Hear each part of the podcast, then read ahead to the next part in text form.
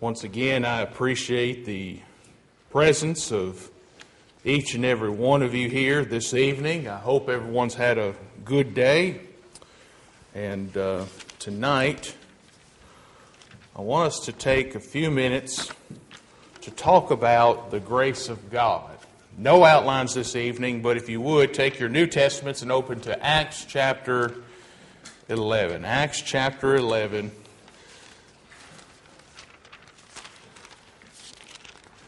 I'm not sure exactly how often you all have conversated and had discussions with people regarding the grace of God, but there seems to be, I wouldn't even describe it as a slight difference, but there's a major difference as far as how the Bible describes the grace of God and how many other people describe what they believe the Bible to teach regarding the grace of God. I've heard it said that many in the churches of Christ, whether they are members or those who just visit and attend one, grown up in one, many have said that they very rarely hear lessons on the grace of God. I believe that's untrue, and, and, tonight I hope to present enough evidence for you to understand that every single time that we get up, whether it's me or whether it's Brother Bruce or, or somebody to present a lesson, they are presenting to you the Word of God. They are presenting to you the grace of God when they preach the gospel. And a lot of times, what it boils down to is, is that when people say that we're not teaching enough grace, it's very similar or likened to when people say, you know, we don't really want all that doctrine stuff. We don't really want all of the apostles' doctrine. We, we just want Jesus. Just preach Jesus to us. Just tell us, you know, uh, that, you know, where he just says, go and sin no more, and he doodles on the ground for a little bit. Uh, when he washes the feet, uh, uh, of the disciples. Just tell us about the, the good nature things, the things that we believe, and the things that we construe to be as good. Just tell us about that, but don't tell us about when Jesus says, If you love me, you will keep my commandments. You know, don't tell us about Jesus in totality. Tell us what we want to hear. And what was it that Paul said to Timothy? He said, there's going to come a time, for the time will come when they will not endure sound doctrine, but what will they do? They will heap up for themselves teachers because they have itching ears. So they're going to heap up for themselves teachers that's going to scratch those itching ears and tell them what they want to hear rather than tell them what the truth of the matter is, telling them the gospel. And I submit to you that the grace of God is no different. What it boils down to is, is that when brethren say that we don't preach on the gospel, or, um, excuse me, on the grace of God enough, what they're saying is, is that we don't sound like the denominations. That is what it boils down to. And it's problematic because if you don't think it's infiltrating the church, I won't do it here. But I will be happy to supply you with evidence where it is happening in the Lord's body. And so we need to be mindful of these things. And so here in Acts chapter 11, we're going to start at around verse 19. And I want us to, to think about what did Barnabas see? That's the title of the lesson. Um, I plagiarized this lesson. A good friend of mine, he preached this lesson about two or three weeks ago. He sent me the recording, and there was some things that needed to be done, so I fixed up the recording. I edited it for him and fixed it, and the next thing I knew, he sent me the sermon outline. I said, okay, well, I'll rework that outline to make it fit my description the way I would preach it. And so it came, uh, Brother Jeff Asher preached this sermon titled, What Did Barnabas Say? And I thought it was too good of a message to pass up. So, Acts chapter 11, let's start at verse 19. So then, those who were scattered because of the persecution that occurred in connection with Stephen made their way to Phoenicia and Cyprus and, and Antioch, speaking the word to no one except Jews alone. But there were some of them, men of Cyprus and Cyrene, who came to Antioch and began speaking to the Greeks, also preaching the Lord Jesus. And the hand of the Lord was with them, and a large number who believed turned to the Lord. The news about them reached the ears of the church at Jerusalem, and they sent Barnabas off to Antioch. Then, when he arrived and witnessed the grace of God. So, this is the punchline. This is the, this is the verse where the sermon's title comes from. When he arrived, when Barnabas arrived and witnessed or saw the grace of God. He rejoiced and began to encourage them with, with all resolute heart to remain true to the Lord. For he was a good man and full of the Holy Spirit and of faith, and considerable numbers were brought to the Lord. And he left for Tarsus to look for Saul. And when he found him, he brought him to Antioch, and for an entire year they met with the church and taught considerable numbers, and the disciples were first called Christians in Antioch. Now, at this time, some prophets came down from Jerusalem to Antioch. One of them, named Agabus, stood up and began to dictate by the Spirit that there would certainly be a great famine all over the world, and this took place in the reign of Claudius. And in the proportion that any of the disciples had means, each of them determined to send a contribution to the relief of the brethren living in Judea. And this they did, sending it in charge of Barnabas and Saul to the elders. So, what does it mean to see the grace of God? Well, obviously, context is important, right? Context indicates as to what is in view. What did Barnabas see when he, when he says that he saw, that he witnessed the grace of God? I submit to you, if you look at verse 20, he says, There were some men of Cyprus and Cyrene who came to Antioch and began speaking to the Greeks and preaching the Lord Jesus seeing the grace of God, what he saw was he saw the effects of what transpires when one preaches the gospel. I'll give you an example. This morning, we saw the grace of God. Now, obviously, I preached on elders, on appointing elders. And I took just a few minutes to also offer up an uh, opportunity for an invitation. And Brother Jeffrey Johnson, this morning, he sat through Bible class during our Bible class on, starting in Hebrews, which was a brief introduction, if you will. He heard the gospel message through the Bible class. He heard the gospel message this morning when I preached on the appointment of elders and giving of the invitation. And he responded to the gospel call you all witnessed the grace of God at work. You saw, you witnessed God's grace at work. Barnabas, what he saw was people turning to the Lord. They were preaching to the Jews only, but all of a sudden now they begin going out to the Greeks and preaching the gospel. And the Greeks, what are they doing? The Gentiles, they are responding to the gospel call. Even looking further on into this context, we see and we read about that there's a famine that's coming about. And what do they do? They, they gather up a contribution to send off to Judea benevolence.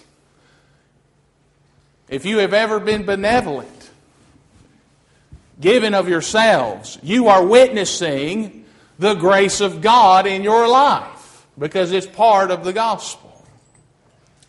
But before we go any further, I want us to go back to our Old Testaments and let's go back to Ezekiel chapter 18. Because the premise that I want us to understand is that Barnabas saw people turning their lives around. They were repenting. They were changing. The gospel was changing them as individuals. They weren't, as individuals, changing the gospel message. And that's what we have today. That's why there's over 45,000 different denominations. Because people are changing the gospel message and they are not being changed by its message. They are not being moved by God's power. That is what's occurring today. But over here in Ezekiel chapter 18, you drop down near the end of the chapter to um, verse 27. Look at this description here. Verse 27. Again, when a wicked man turns away from his wickedness, which he has committed, and practices justice and righteousness, he will save his life. Because he, was cons- he considered and turned away from all his transgressions which he had committed, and he shall surely live, he shall not die. This is the message that's being preached now to the Gentiles that Barnabas is witnessing. But the house of Israel says, The way of the Lord is not right. Are, are my ways not right? O house of Israel, is it not your ways that are not right? Therefore, I will judge you, O house of Israel, each according to his conduct, declares the Lord God. Repent and turn away from all your transgressions, so that the iniquity may not become a stumbling block to you. Cast away from you all your transgressions which you have committed, and make yourselves a new heart and a new spirit. For why will you die, O house of Israel? Why will they die? Because they remain in their sins. That's why they will die. For I have no pleasure in the death of anyone who dies, declares the Lord God. Therefore, repent and live. Now, if you go over to Acts chapter 26, we see in Paul's discourse with Agrippa, Acts 26 and verse 20. Well, actually, let's start at verse 19. It's a little bit better. He says, So Agrippa, I did not prove disobedient to the heavenly vision but kept declaring both to those of Damascus first and also at Jerusalem and then throughout all the regions of Judea and even to the Gentiles that they should repent and turn to God, performing deeds appropriate to repentance. When those deeds are made known, when they are made evident, and you are seeing these things, what you are seeing is the grace of God at work. It doesn't matter what I get up here and preach on. I can get up here and preach on instrumental music and versus a cappella singing. I'm preaching the grace of God. If I get up here and I preach on the Lord's Supper, I am preaching on the grace of God. If I get up here and preach on modesty, I'm preaching the grace of God. It doesn't matter what it is.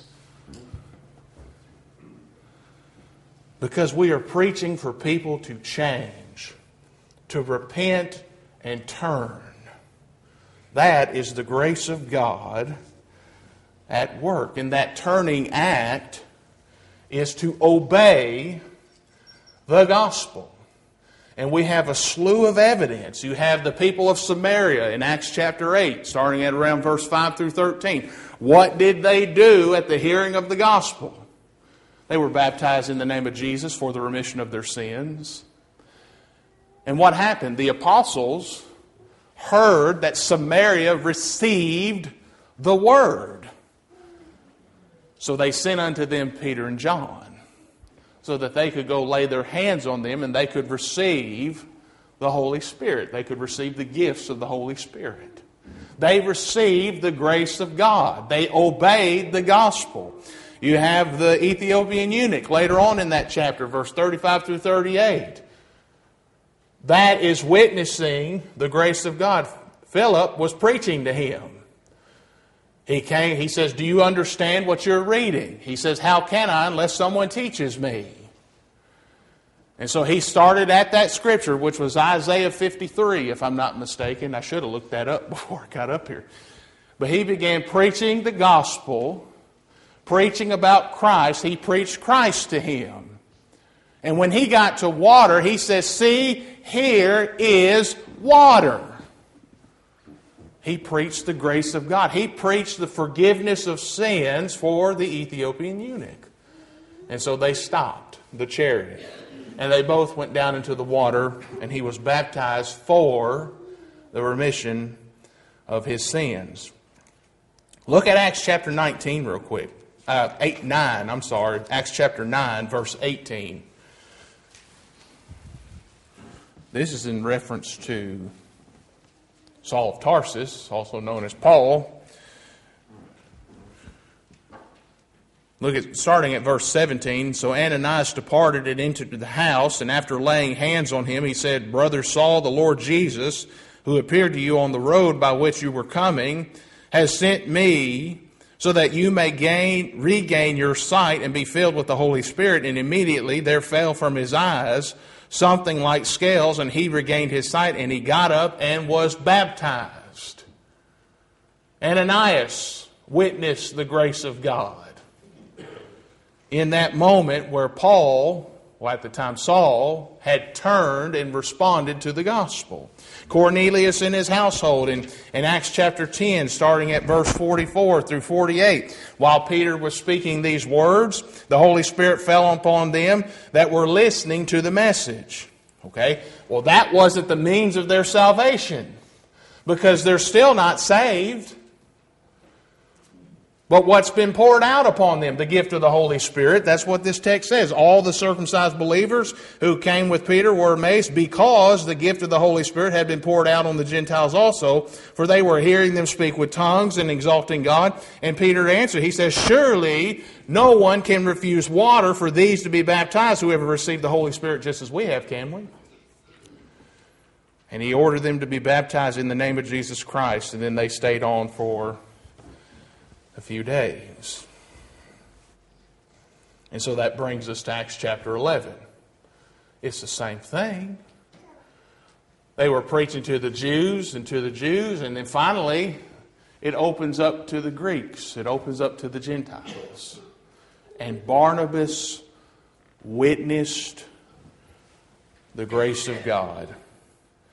He saw people being added to the Lord's church. Look at verse 23 here in Acts chapter 11. Look at verse 23.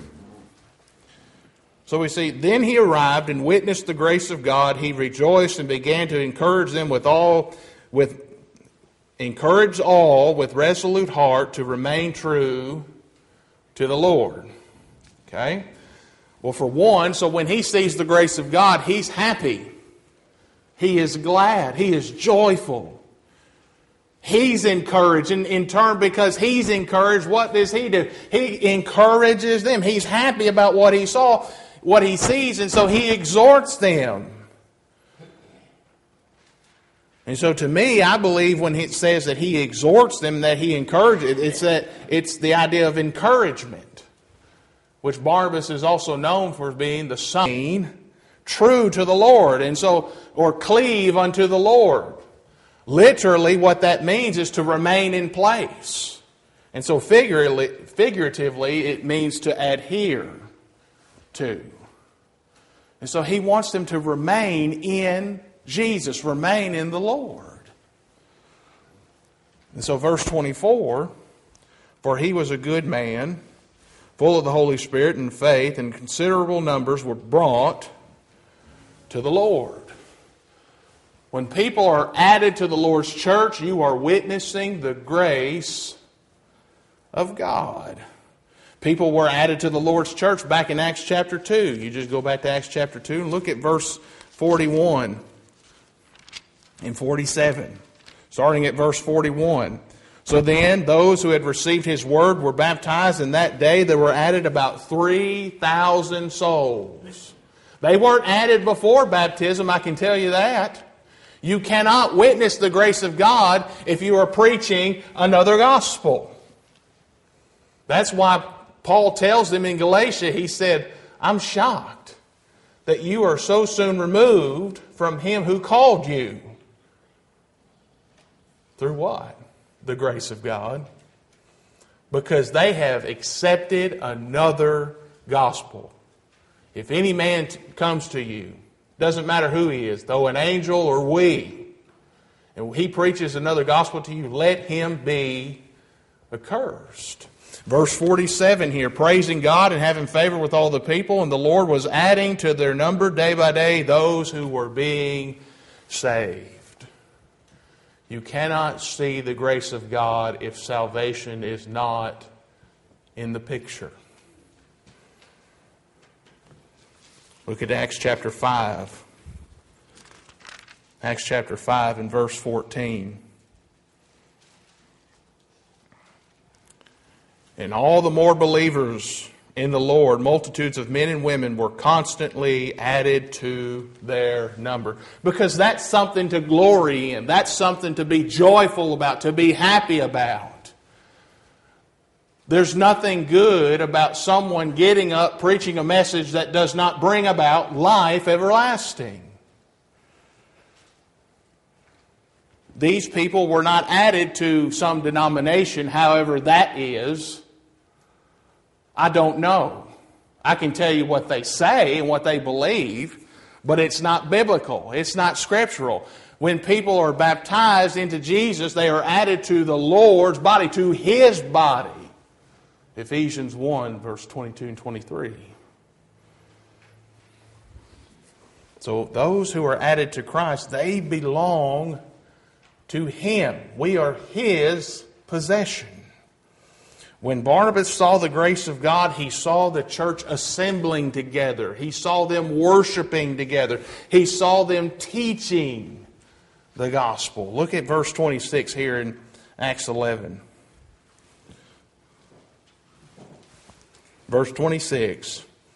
And we, when he had found him, he brought, brought him to Antioch, and for an entire year they met with the church and taught considerable numbers. And the disciples were first called Christians in Antioch.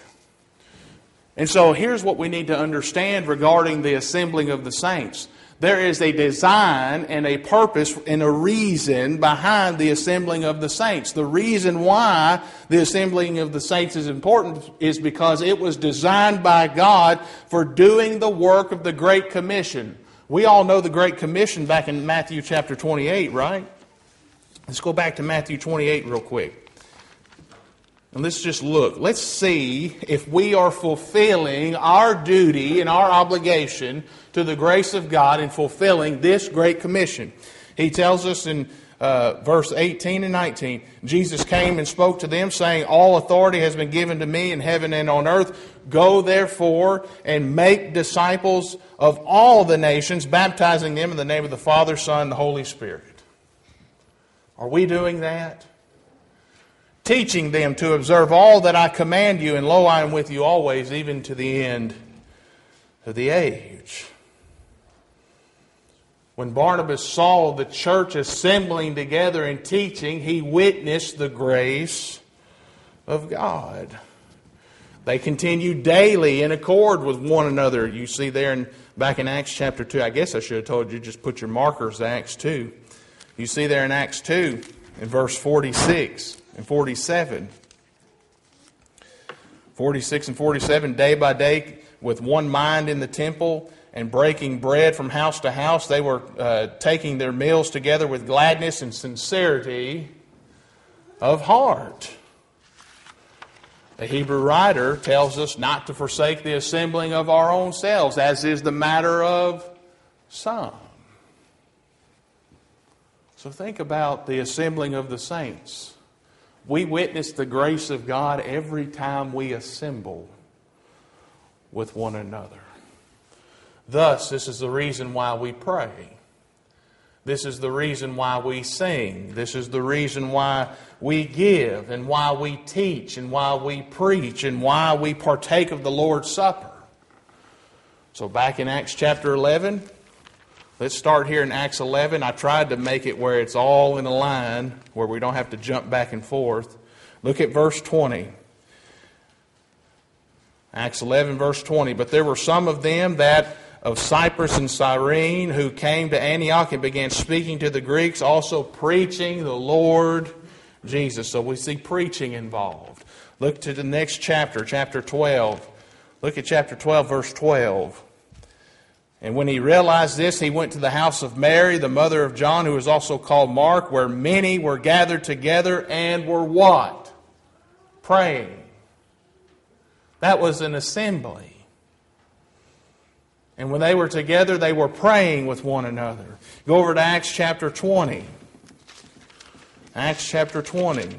Let's look at what this says. Verse 7. On the first day of the week, when we were gathered together, is that an assembly or not? When we were gathered together. To what? Break bread. Which is an idiom for the Lord's Supper. Paul began talking to them, intending to leave the next day, and he prolonged his message until midnight. Go over to 1 Corinthians chapter 11. 1 Corinthians chapter 11. Look at verse 20.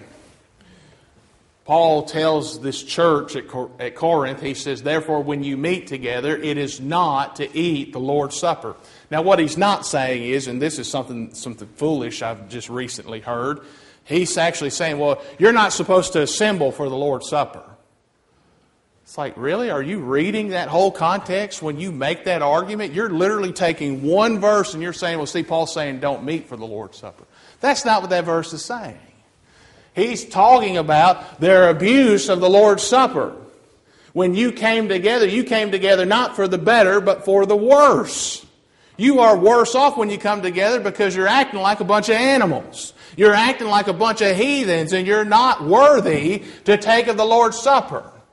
And what you're doing is not taking the supper. You've turned it into a common meal. I don't know if anyone's seen it.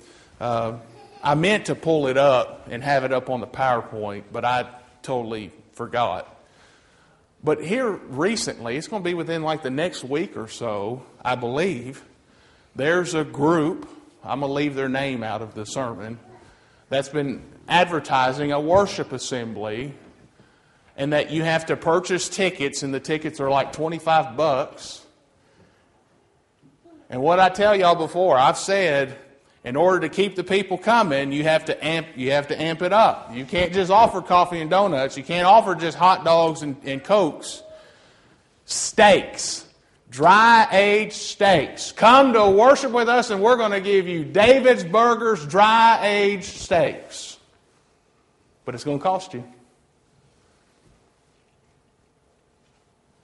It's like, do you people not read John chapter 6 when Jesus warns them? He says, Don't labor for the food which perishes. What about in 1 Corinthians 11 when Paul says, What? Do you not have houses to eat and drink in? And they're just open and brazen about it. Come worship God and eat a steak. That's not spiritual nourishment. That's not gospel. That's not witnessing the grace of God. That's carnally minded. In fact, it's sinful. That's what it boils down to. Look over to 1 Corinthians chapter 14. What does he say here at 1 Corinthians chapter 14 in verse 14 and 15? Look. He says, For if I pray in a tongue, my spirit prays, but my mind is unfruitful. What is the outcome then? I will pray with the spirit, and I will pray with the mind also, also, and I will sing with the spirit, and I will sing with the mind also. Was this not an assembly? He's writing to the church, which is when the church comes together, it's a what? An assembly. So, thus, why we sing. Go to chapter 16. Chapter 16, verse 1 and 2. Well, 1 through 4. Now, concerning the collection for the saints, as I directed the churches of Galatia, so do you also. On the first day of the week, each of you is to put aside and save as he may prosper, so that no collections be made when I come. When I arrive, whomever you may approve, I will send them with letters to carry your gift to Jerusalem. And if it is fitting for me to go also, they will go with me. So, all of these verses are reasons why we pray and sing and give and preach and partake of the Lord's Supper. But I have a final few passages that I want you to consider this, mor- uh, this evening. Go back to Acts chapter 13. Acts chapter 13.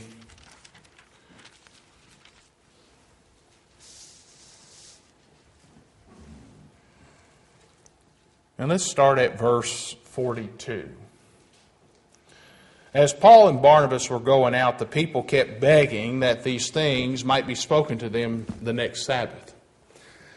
Now, when the meeting of the synagogue had broken up, many of the Jews and the God fearing proselytes followed Paul and Barnabas, who, speaking to them, were urging them to continue in the grace of God. What does that all consist of? What's everything that we've been talking about this evening? Are we continuing in the grace of God daily in our lives? Not just when we come here, but when we walk out, the, walk out of these doors. Are we going out and teaching people?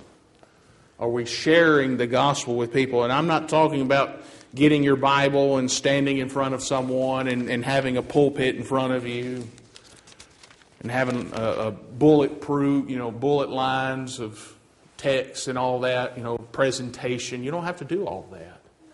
You can do that by, by the way you live, your disposition on life, how you respond to people. But he's urging them to continue in the grace of God. What is that in? In the truth, in the faith. Anytime we preach of something regarding the faith, we are preaching the grace of God. And then finally, Titus chapter 2. Titus chapter 2, and then the lesson will be yours. Titus 2, verse 11. For the grace of God has appeared bringing salvation to all men, instructing us to deny ungodliness and worldly desires and to live sensibly and righteously and godly in the present age, looking for the blessed hope and the appearing of the glory of our great God and Savior Jesus Christ, who gave himself for us to redeem us from every lawless deed and to purify for himself a people for his own possession, zealous for good deeds. There, these things speak and exhort and reprove with all authority. Let no one disregard you. Are you continuing in the grace of God? Are you witnessing the grace of God in your life? Because if you're not, then there needs to be some self reflecting going on. We need to put up God's Word as a mirror to us and see do our lives mirror what this teaches?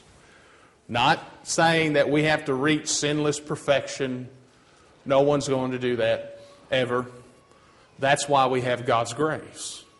Because He knows we're not going to be perfectly sinless. However, He does make us blameless. He does justify us, He makes us righteous through Jesus Christ, His Son.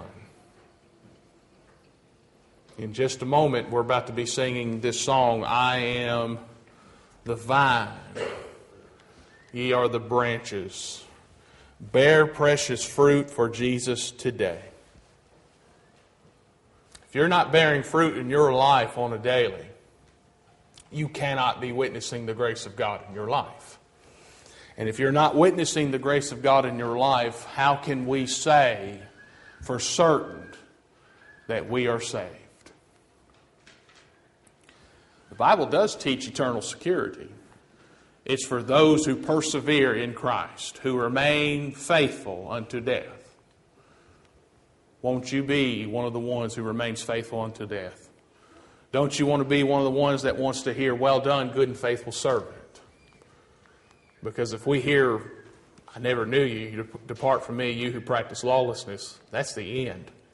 There's no redos, there's no start overs. So, with that, the lesson is yours. If you're here tonight, you need to obey the gospel.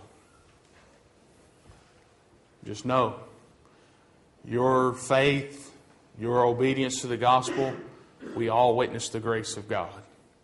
The preaching, you've witnessed the grace of God.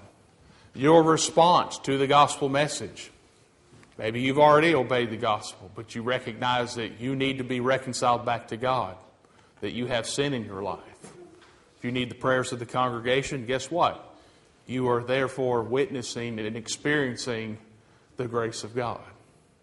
So if you're here tonight and you need to render obedience to the gospel or you need the prayers, we are here to help you any way we can while together we stand and while we sing the invitation song.